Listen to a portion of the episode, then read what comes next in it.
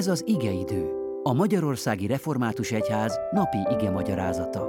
A mai bibliai ige szakaszról Becseiné Kató Anikót, a Máté Szalka Kossuth téri Református Egyházközség lelkipásztorát hallják. Áldás békesség! Hallgassátok Istennek igéjét, amint írva van Márk Evangélium a 14. részében, a 66-tól a 72. versig. Amikor Péter lent volt az udvaron, arra ment a főpap egyik szolgáló leánya. Meglátta a tűznél melegedő Pétert, ránézett és így szólt. Te is a názáreti Jézussal voltál. Ő azonban tagadta, és ezt mondta. Nem tudom, nem is értem, mit beszélsz.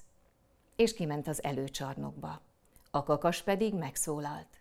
A szolgáló leány ismét meglátta őt, és újra mondta az ott állóknak. Ez közülük való. De ő ismét tagadta. Egy kis idő múlva viszont az ott állók mondták Péternek. Bizony közülük való vagy, hiszen Galileából való vagy te is. Ekkor ő átkozódni és esküdözni kezdett. Nem ismerem azt az embert, akiről beszéltek. És nyomban megszólalt a kakas másodszor is. Péternek ekkor eszébe jutott, amit Jézus mondott neki. Mielőtt a kakas másodszor megszólal, háromszor tagadsz meg engem. És sírásra fakadt. Kedves testvéreim! Amíg Jézus a nagy tanács előtt áll, Péter az épület udvarán melegszik a tűznél. A szíve tele van félelemmel a bizonytalan jövőt illetően. Sok mindent mondott nekik Jézus mindarról, ami be fog következni, de neki nehezére esik elfogadni, hogy az idő elérkezett. Olyan jól megvoltak. Annyi csodás élményt éltek át együtt három éven át a kis tanítványi körrel. Úgy megszokták már egymást, és ezt a különleges életformát. A rengeteg izgalmat, amiben hétköznapjaik teltek, a mélységeket és magasságokat, amiket együtt megjártak. Megszokták a rendkívüli békét, biztonságot, a földön túli szeretetet, amit Jézus árasztott rájuk. Támadások tüzében bajuk sosem esett, mindig körülvette őket az isteni szeretet védelmező ősölelése. Harminc nap is elég, hogy valamihez hozzászokjunk. Ők harminchatszor annyit töltöttek együtt. Mekkora csapás lehetett, amikor ennek a mennyei időszaknak hirtelen vége szakadt. A tanítványok egy pillanat alatt úgy összeomlanak, hogy messzire elmenekülnek. Péter is magába roskad, de nem képes sorsára hagyni mesterét. Tehetetlenül tördeli kezét a tűznél. Világát sem tudja, amikor a főpap szolgáló leánya rákiált. Te is a názáreti Jézussal voltál. Ez a lány egyenesen a nagy tanács fejének a cselédje. Nem csoda hát, hogy Péter halára rémülten tiltakozni kezd leleplező szavai ellen. Nem is tudom, nem is értem, mit beszélsz. Lehet, hogy Péter ebben a felzaklatott állapotában valóban nem értette a lány beszédét, ugyanis a két tartományjal távolabbi Galileából származott, ahol az arám nyelvet más dialektusban beszélték. A fővárosiak erről azonnal felismerték, és ki is gúnyolták őket. Péter ebből a szorult helyzetből szó szerint kimenekül.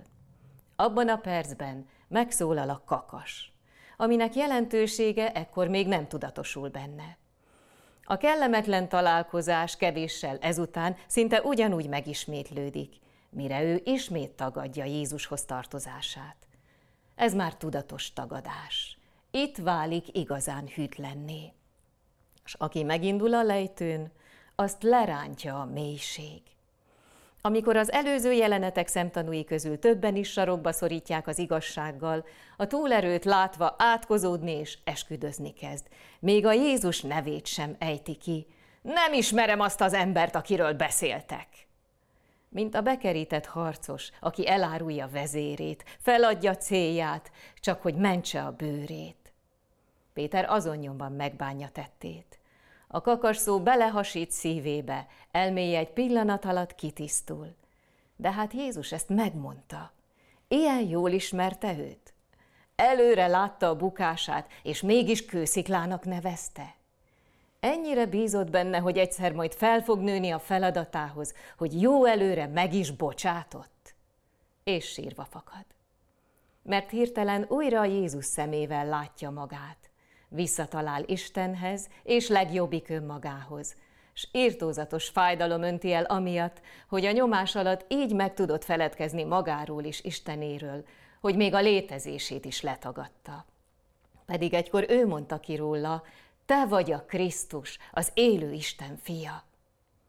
Krízis helyzetben, amikor minden elsötétül és kétségbeesve vakon vergődünk, jusson eszünkbe, Isten mindig elérhető. Nincs az a katasztrófa, ami a vele való kapcsolatunkat megakadályozhatná, és amiben ne tudna magunkhoz téríteni, az értékeinkre és a küldetésünkre emlékeztetni, kiutat mutatni, s végül az egészet a javunkra fordítani. Amen.